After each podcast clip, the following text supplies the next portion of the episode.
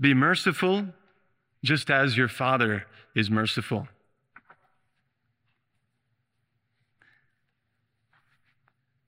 A little story when I was first coming to uh, know about the Marians uh, several, a number of years ago, before, before becoming a Marian, I was just learning about this message of mercy.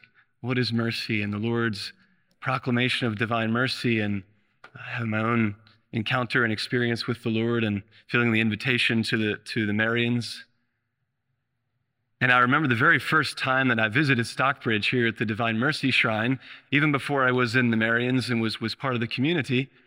I stayed in a, a room high up on the, the third floor and I, I was it, it, was staying overnight and was just just visiting, and I was reading the scripture and had a nice you know fresh Bible and and uh, I, I was reading and all of a sudden a kind of a page just kind of tore out. And i wasn't i don't i didn't remember being very firm or you know kind of doing anything very sudden and moving the page. But the page just kind of came out of the bible. I was like oh wow that's interesting. And uh, you know, I looked at it, and the, the page is uh, in Luke's gospel, it's chapter six. And it's this section where he's delivering this sermon on the plain, or, you know, in Matthew, it's the Sermon on the Mount, and Luke, it's the Sermon on the Plain. And it's this first great teaching moment where the Lord is, you know, blessed are those, blessed are they who are poor, the kingdom of God is yours. And he goes down the Beatitudes. And in Luke's, he also gives us the woes, too. He gives us the woes. But at the very, the, the next section, which is that, that page that was ripped out, was this, this portion that we hear in our scripture today, that love of enemies. That love of enemies. And that's really at the heart of what Luke places on the, the lips and the words of Jesus in his first preaching is the heart of his teaching is centered here this love of enemies and you know he goes through and says to you who hear, I say, love your enemies, do good to those who hate you, bless those who curse you, pray for those.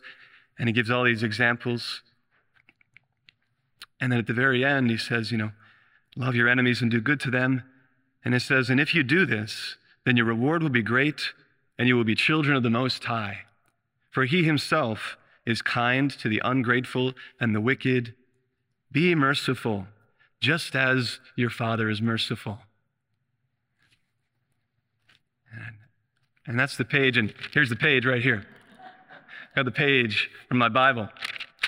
And uh, so there's many years of traveling as a Marian and, uh, you know, ongoing in the community, but it was always sort of a little benchmark for me. You know, that be merciful as your Father is merciful, that like there's something there that the Lord wants to teach me, to share with me about this. There's something special there, you know, and, and to help me to learn that lesson, help me to understand. And we read in the scripture last uh, this past Saturday in Matthew's gospel in, in his section on love of enemies. You know, his his line is it's not this be merciful just as your father is merciful, but what he uses is be perfect, just as your heavenly father is perfect. And we reflected on that a bit last time on, on Saturday. But that word for perfect in the Greek you know, that is basically to arrive at the end for which something has been made, to be complete, to, to arrive at the full flowering, the full ripening of the fruit, so it's fully mature. And that's what he's saying, saying about loving your enemies. Be perfect, be, be fully grown and fully mature with the love of God. But here in Luke, it's be merciful just as your Father is merciful. So I think it's important we can connect them. We can say, be perfect as my Father is perfect, be fully mature in his love equals be merciful just as the Father is merciful. There's an interconnection there. So somehow perfection is bound up with mercy, being perfect in mercy, being perfect in the way that our Father mercies us, loves us. And I think this is such a, a, a powerful truth in our faith and what Jesus came to reveal to us in his teachings and his, not only his teaching, but the, the way in which he lived his life, which was the most powerful teaching and the way in which he died. As we talked about a little bit on Saturday, you know, the Lord proves his love for us, and while we were yet enemies, he died for us on the cross, loving his enemies, which was all of us who turned away from God in sin, but he brings us back to himself. And I want to key in on this aspect of the Father's love, his, the Father's mercy. That the reason that God loves us is not because we're so good. The reason that God loves us is not because we're so virtuous, not because we're holy, not because we do all these great things for the Lord, not because we do wonders and perform miracles and convert millions, or whatever that is for you and success. God doesn't love you because of all those things. The reason God loves you is because God is good. Because God is the lover. Because God sends forth his love to each one of us. And he doesn't expect the repayment. He's not exacting and saying, yeah, unless you give it back to me and you do all these wild and wonderful things, that's the only way that I'm going to love you. But if you don't, I'm going to forget about you. And the reason God loves us is because He is good. Even before we do anything, even before we get out of bed in the morning, He says, I love you. I'll never change. No matter what you do, no matter the amazing successes you have or the things that you're, maybe the ways in which we're in our brokenness try to earn His love, He says, even before all that, I love you. This is who I am. That's the reason I love you. And I think that can give us great peace if we're in our hearts trying to earn his love. We're trying to pray 15 rosaries a day and say, I gotta, I gotta do it. I gotta pray all these prayers. I gotta get holy. And it's a good desire. It's beautiful. Keep praying. But know that it's not because of that that the Lord's love for you is steadfast and undying. And that can give us great peace. But on the other side of it as well, maybe we're not in that camp of trying to earn the Lord's love, but maybe we've fallen very far from the Lord. Maybe we've fallen into sin. Maybe we've rebelled. Maybe we've really turned and been headed the wrong direction. We're running away from the Father. But again, the reason that God loves us is not because we're so good, and also the Lord loves us no matter how bad we've been, no matter how far we've fallen, no matter how low we've gone, even if we've sinned, we've been forgiven, and we feel like we're in with the Lord, and then we sin again the same way. We keep doing that. But the consoling teaching of the Lord here in His mercy is there is no depth to which you can fall that his love does still not reach you there. Again, the Lord does not love us because of any response of ours. The Lord is good. As he said in Matthew's gospel, you know, he makes his sun to shine on the good and the bad, his rain to fall on the just and the unjust. That the Lord just pours it out. And for those who are in a place of deep sin, you know, Sometimes it's easy to think, oh, I can't come back. Like, the Lord's not going to forgive me. I've been so bad, He can't possibly forgive me. But this is that other aspect of that mercy that, again, the reason God loves us is because He is good, because He is merciful.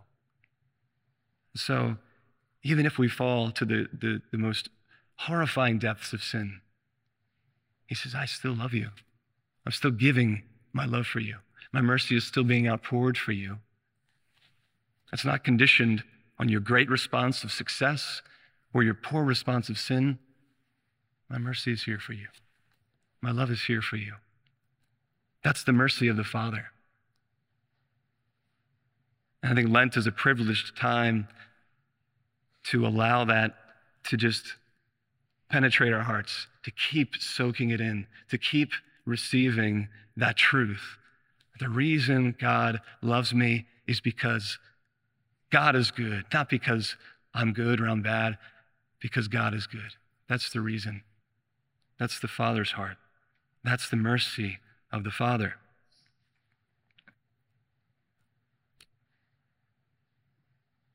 And there's a, another little story, and it uh, has to do with a, a carpenter and a, we'll say, a, a contractor or an architect contractor.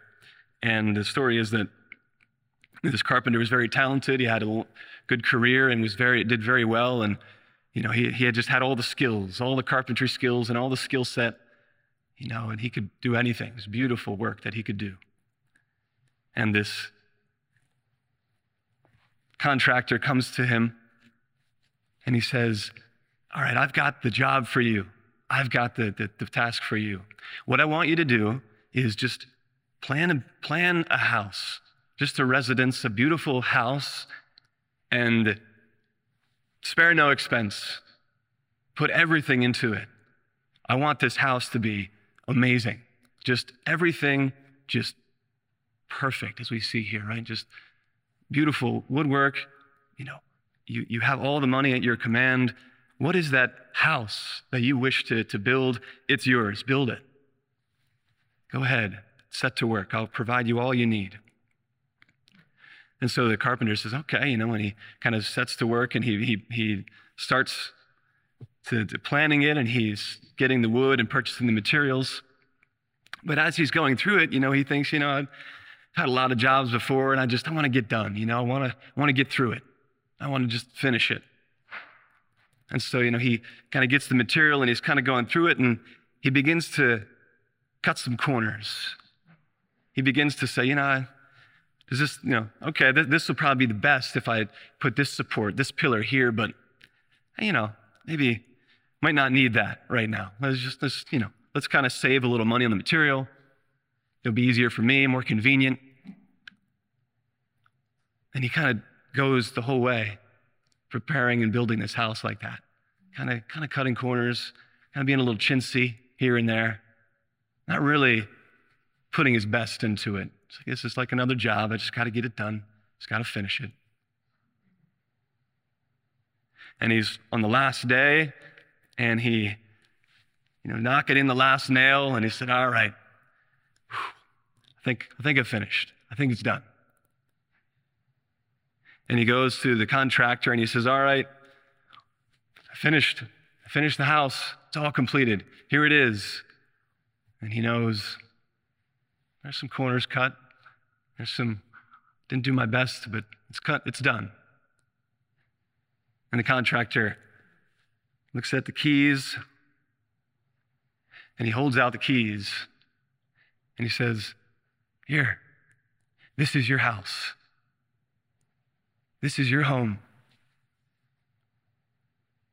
I wanted to give you the very best. I gave you all the opportunity. I spared no expense for you to create your masterpiece.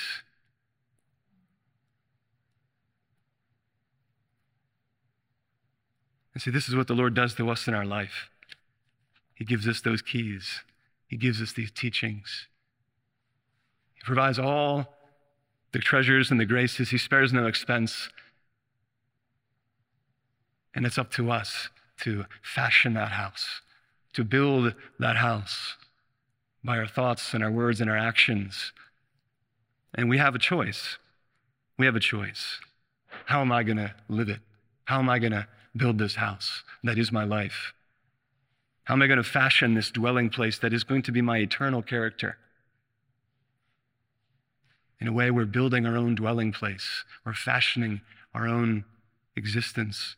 And we're going to take that into the next life. And the Father who lives in the Father's house in heaven wants us to live his teachings, to live that freedom he gives to us. He desires us to enter into that perfection, that, that full ripening of our love as human persons. That it's not dependent on how people react, or respond to us, but it's that we love. We are merciful. It's not dependent on others. And we need not be controlled by how they respond to what we say, to what we do. If someone's unkind to us, you know, we feel like we got to respond, but we don't have to be controlled by that. If we're merciful as the Father is merciful, we can be like Him, extend love, extend mercy like Christ.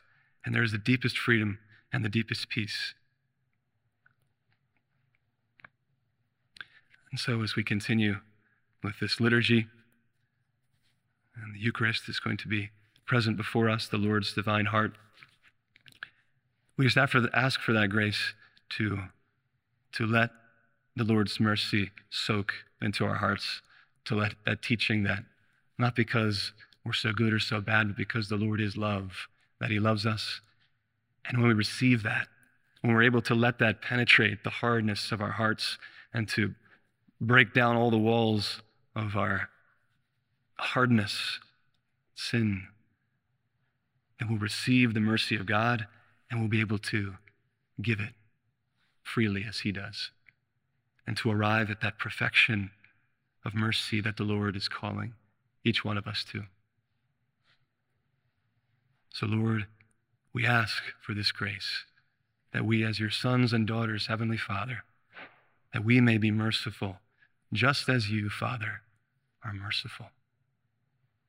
Are you a Marian helper? Join our Spiritual Benefit Society and start sharing in the graces of all the daily masses, prayers, and good works of Marian priests and brothers all over the world. Sign up is free and easy. Simply visit micprayers.org. That's micprayers.org. Thank you, and God bless you.